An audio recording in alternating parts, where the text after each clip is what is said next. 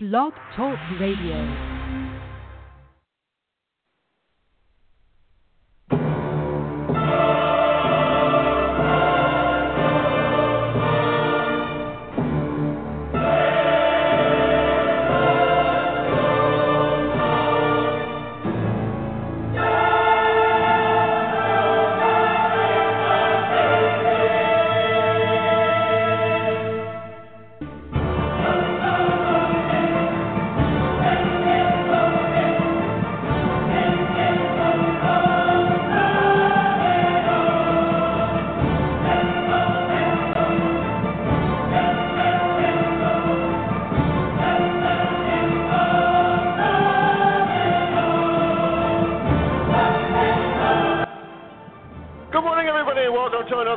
We have here of Suspense Radio. I'm your host, John Raw. I want to thank you for listening, however, wherever, whenever you listen to the show.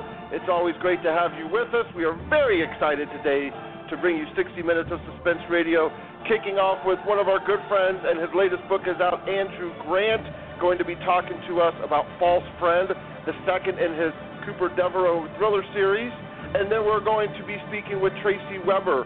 Uh, that's going to come in about a half hour, so make sure you stick around and see what we got going on. We want to thank you all again for joining us. We also want to uh, remind you all to check out Kensington Books, and I just knocked my headset off. Make sure you visit kensington books dot com for more information on all their books and everything that they have going on. Um, great people, great books, so go check out kensington books dot com. Let's uh, jump right now into uh, Andrew, and let's see what he's got going on. So, Andrew, thank you so much for coming on. How you doing? I'm doing great, John. Thank you, and thank you so much for having me on the show. It's always a pleasure. I really appreciate it. Always a pleasure. We've had you on, I know, for at least the last three books, starting back with Run, um, and we've been able to kind of now see that you're into your second book in your next series, Uh, False Friend, which is, you know, basically, which is I would, not, really, not really the sequel, but book two after False Positive, which came out last year. Um, and the book is available now, so people can go get it however they want to buy the book. Make sure you go listen to the interview first, then go buy the book, or do it at the same time. It's up to you. Um, so let's let's let's kind of go back here first, since it's only book two. We can kind of go back to False Positive to kind of give people a little base about exactly who Cooper Devereaux is, and then kind of lead it into False Friend. So yeah, that's a, what that's did you have going idea, on? John. So let's kind of go back a little bit. Yeah, because as you say, False Positive was the book where we first get to meet Cooper Devereaux, and um, there were really two things that I wanted to do with the the, the the False series. You know, it's one of these where every book in the series is going to have the word false in the title as a kind of branding thing.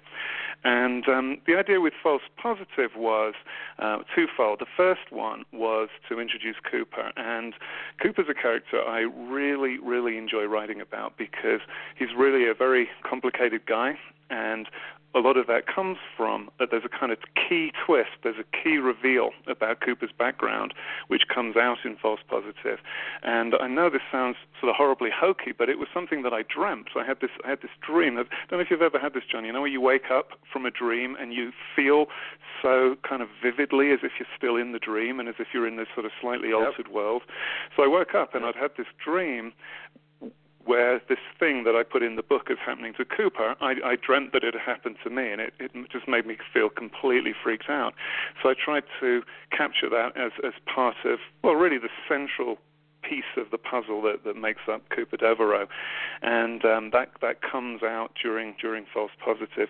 And the other thing that I wanted to do with the series was, um, as you mentioned, the, the other book Run earlier. That Run was a standalone, which I did when I uh, in, in between my previous series and my new one.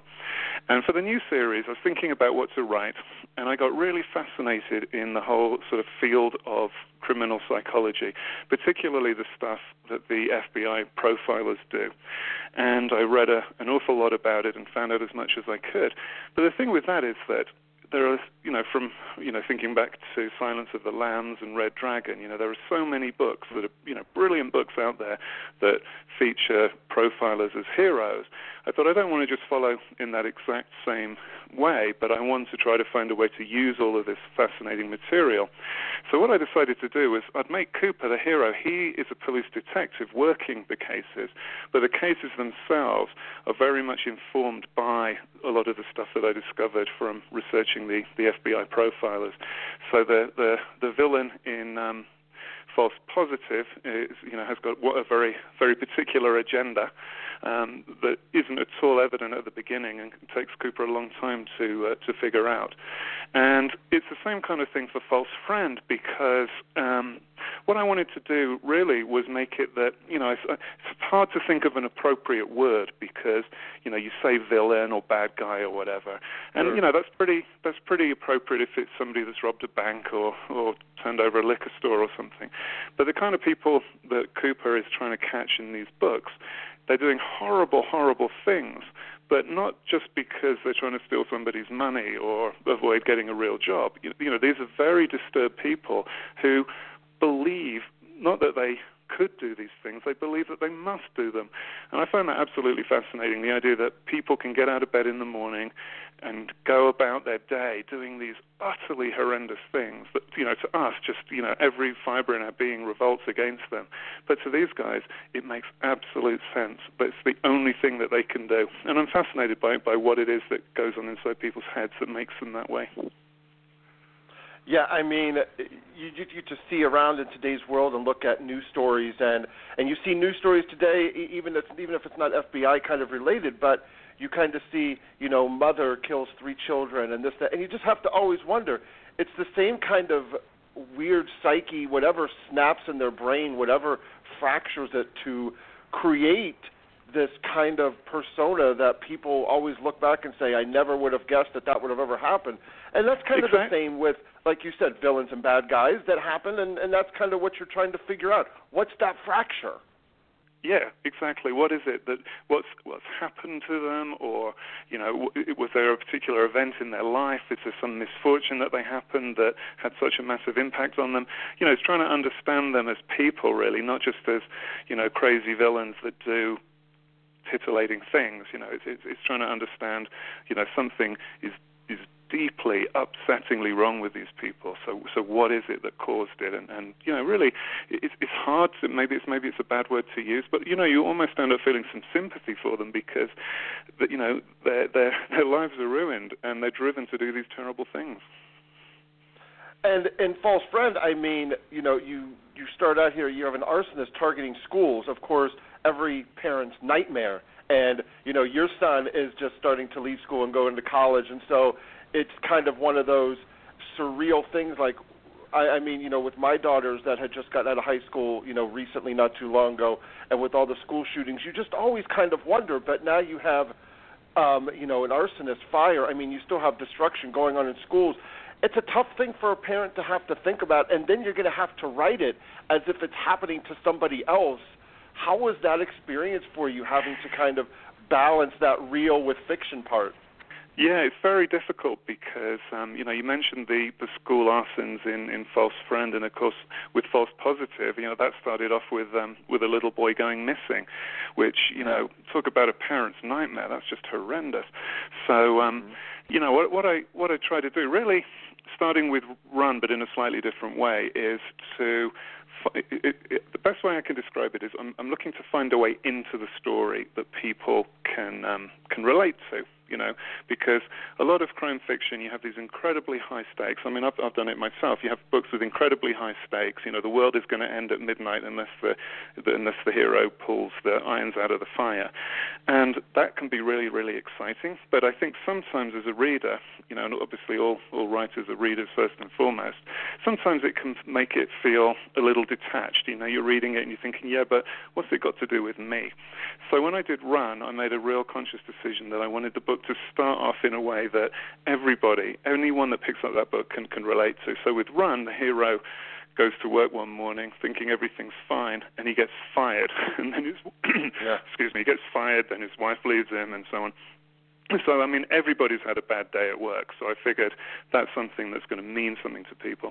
And I kept going with that same basic idea, but with a twist for the for the False series. In the, as you pointed out, John, these are things that every, particularly every parent, but I think really everybody can can understand what it would be like to um, to lose your kid, for your kid to disappear, and you don't know the false positive. You don't know whether he's run away. You don't know if he's been kidnapped. You don't know if he's still alive, even. So, you know, there's there's some some real tension there, I think. And again, with with um, False Friend, the idea that when your kids, you know, when your kids are tiny, you're pretty much in control of them all the time. You can absolutely wrap them in, in cotton wool and make sure they're okay. But as they grow and they go to to, to nursery school and, and kindergarten and, and grade school and high school, each step they take, they're that little bit further away from you. And it's all you can do really is hope that you prepare them to, to look after themselves. Exactly. But if you've got something happening over and above that, like a maniac who, for whatever reason, is setting fire to the schools, how can you possibly feel like your kids are safe in that situation? Right. Now, the one thing that you kind of hear, well, that I hear from readers and I hear from fans um, in regards to, you know, authors is, You're, you you had a series that started with Even and Died Twice, and then you, it kind of not really ended, but More Harm Than Good, and then you did run your standalone. Now you jumped into your now your Cooper Devereaux series. So fans kind of like want to you know kind of like want to know you know what was the reasoning behind stopping the first series and then getting into the Cooper Devereaux series? Was it because you just You, you kind of came upon Cooper as a character that you really wanted to explore? Was it the you know was it the plot lines? You know what was it that kind of made you decide to kind of now get in and, and start with Cooper Devereaux as your series? Well, um, that's a good question, and and uh, the, the the the most important part of the answer is that the reason that I that I wanted to write series is because that's what I like to read. And um, as I was saying, you know, every every writer's a reader first and foremost, and right. There's nothing I like better than the experience of, you know, you, you, you come to know a character and you like that character and you can't wait for the next installment to come out so you can kind of visit with them again and see what they've been up to and see what terrible trouble they've got themselves into and how they how they got out of it. So I love reading series. Even better if you come across one that's, you know, you haven't heard of for some reason, and you find it, and there's ten or fifteen or twenty books in that series that you can that you can feast on. I love that. So that's what I want to try to to, to do as a writer.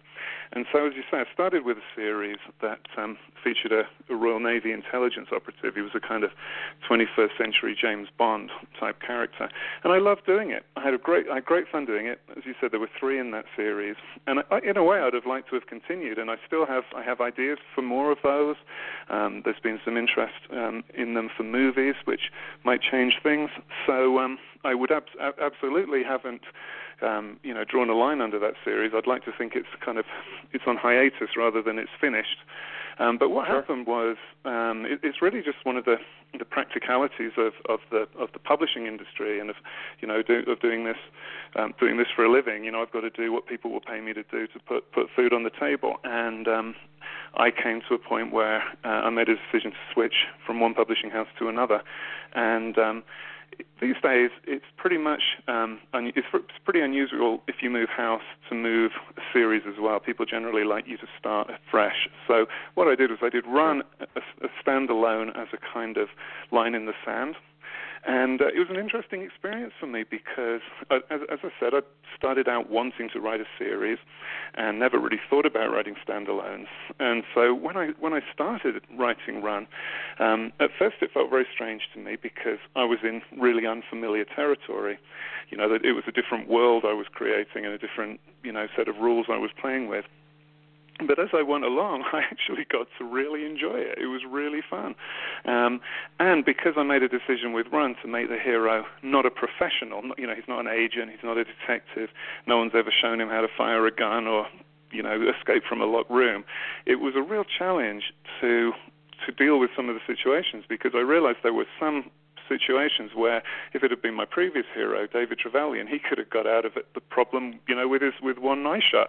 But the mm-hmm. regular guy, how does he do it? You know, it really made me made me think. So I actually enjoyed doing the standalone so much that I almost almost um, went to my editor and said, look, I know we said we'd start on a series again next, but what about some more standalones? But in the end, as I said, just because I'd like reading series so much, I decided it, it made a lot more sense to continue, uh, well, you know, start another series and then continue with that. So that's where the um, that's where the False series came from. So I'm hoping that it will, uh, if people keep buying it, I hope it will keep going for a long time.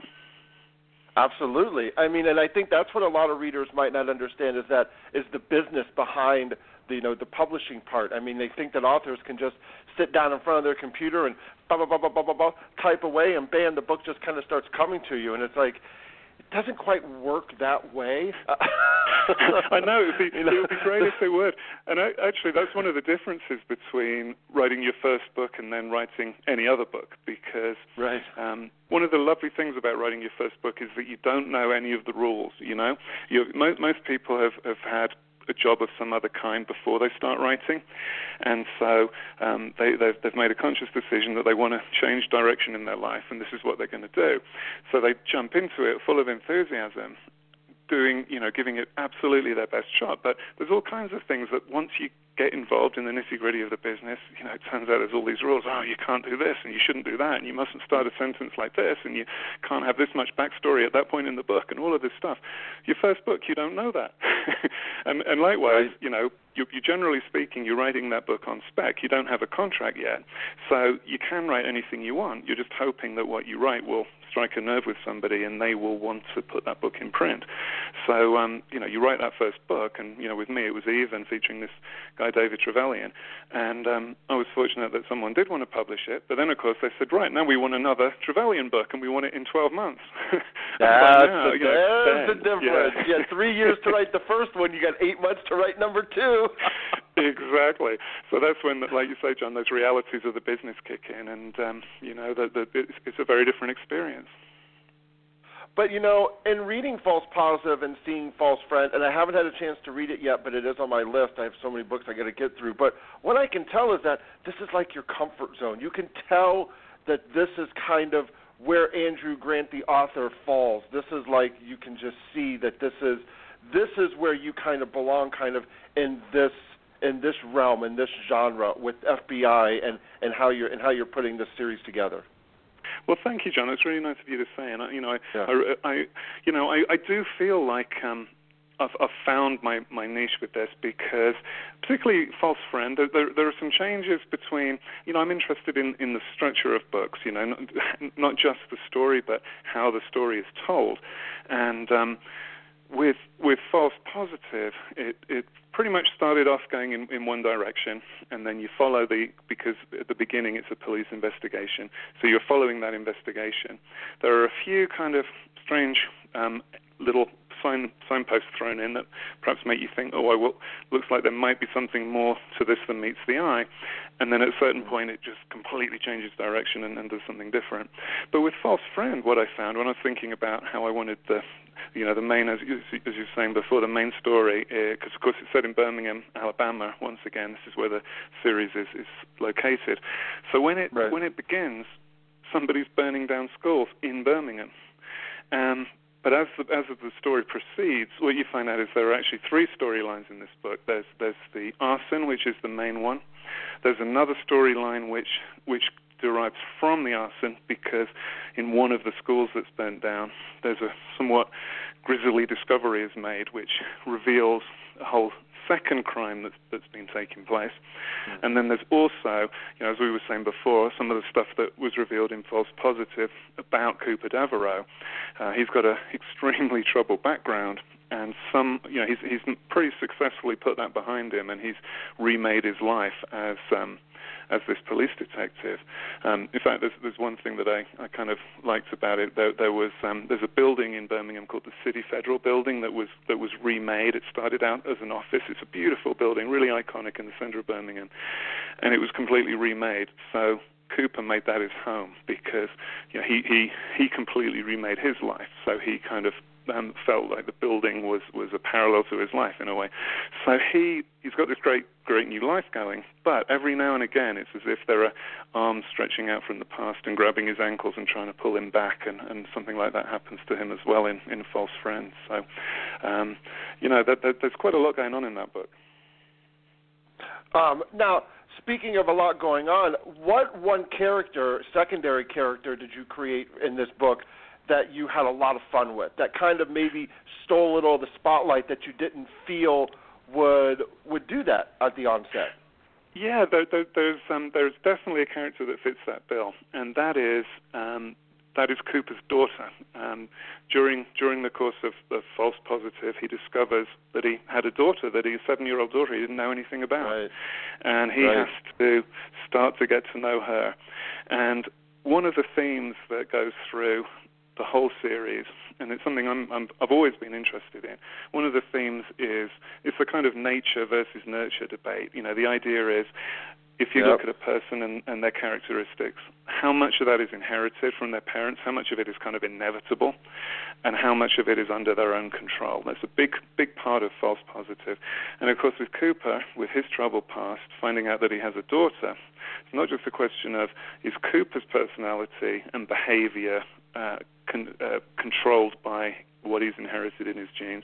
What about the daughter? And I had a lot of fun throwing in little bits and pieces that uh, that Nicole, the the, uh, the seven-year-old, gets up to. So I hope you'll enjoy those. um, now, when you're writing kind of in this realm, and you know you have to get into the emotional level down to where Uh, you know, people kind of feel the grief or they feel the pain, but then they feel the happy and they feel, you know, the uh, adulation of, you know, something good kind of happening. How difficult is it with the balance of trying to, and, and this is this is something that I've seen people struggle with in authors, is you have this happiness kind of thing that happens even though there's still so much dismay for other characters, and you kind of have to try to balance those two forces kind of out when you're writing the book to make sure that the emotional level doesn't get too high and doesn't get too low. Do you kind of think of that consciously when you're writing, or when you kind of go back and edit and and see how you've done, do you make those changes kind of then? Well, it, that's a really good that's a really good question, because that is one of the hardest things to get right, I think. And um, I think that it's one of those. It, it, anything like any sort of artistic thing like writing is a combination of um, kind of instinctive, intuitive stuff and also of kind of analytical uh, planning stuff. And I think that the part that you're talking about there, trying to maintain that emotional balance, for me, that's something that has to be done kind of intuitively. It has to be what feels right when you're writing a particular scene or a particular chapter, because I think it comes over, or there's a tendency that it comes over as a bit stilted if you've kind of looked at in, in advance and said, right, well, by chapter ten, we're going to want a peak, and, you know, I, I, it doesn't, I can't right. do it that way anyway. So what I do is I try almost to not think about it when I'm when I'm writing the, the, the first draft of the book. I, I, I just sort of try to put myself in the head and in the heart of, the, of each character in the scenes as they develop, and describe that. A bit like somebody once described it as being a bit like the, the journalist recording what you see, the, you know, the scenes that you see in your head. You know, I, I try to I try to get that down on the page, and then when I, I try to let the book sit for a little while before I turn it in, and then I have a chance to reread it with a slightly slightly more more distance on it, and then sort of try to read it as, as a as, as a reader and just say, you know, does it does it seem re- does it seem true? Is there a sort of emotional honesty to it? Is there an uh, an, an instinctive honesty to it? You know, some, something has just happened to this character. Would they really be feeling this way? Would they really be doing these things? You know, to try to make sure that it, you know, you have this very strange, if you think about it too much, it drives you crazy, this, this strange kind of contradiction in that you've got this thing that's completely made up, and yet you want it to seem absolutely real. So, real. Yeah. I, yeah. And, and, you know, as you were saying in your question, John, you know, what does real mean? There are so many different different flavors of real, yeah. you know, in terms of, you know, authentic. You know, does it does it seem like that's really Birmingham? Does it seem like that's really what a police detective does? Does it seem that's really what a father would feel? You know, all of those kind of things get, get thrown in there. Yeah, because not only do you have to feel, like you said, like what a father would feel, but what would your father in the book feel like? Because some readers might be like, oh, there's no way that such and, you know, that I would ever do it that way. Well, yeah, but that character would do it that way. And that's what keeps the realism through the series throughout, that you have to balance. Absolutely, and you, you know you can you know depending on how um, sort of idiosyncratic your character is, the, the kind of things they do can, can be can be quite strange. And so right. yeah, you have to have done a, a good enough job of, um, of of building up the the background to the character, so that if you do get into one of those situations where they do something or, or react in some way that a reader might think, well, hang on a minute, I wouldn't do that, or my dad wouldn't do that, or, or whatever, you're still going to believe that this character would. And that really then becomes one of the things that you like about that character, because, um, you know, it's nice to it's nice to have new experiences and meet new people and see things in a different way, and that's something that you can that you can do in fiction.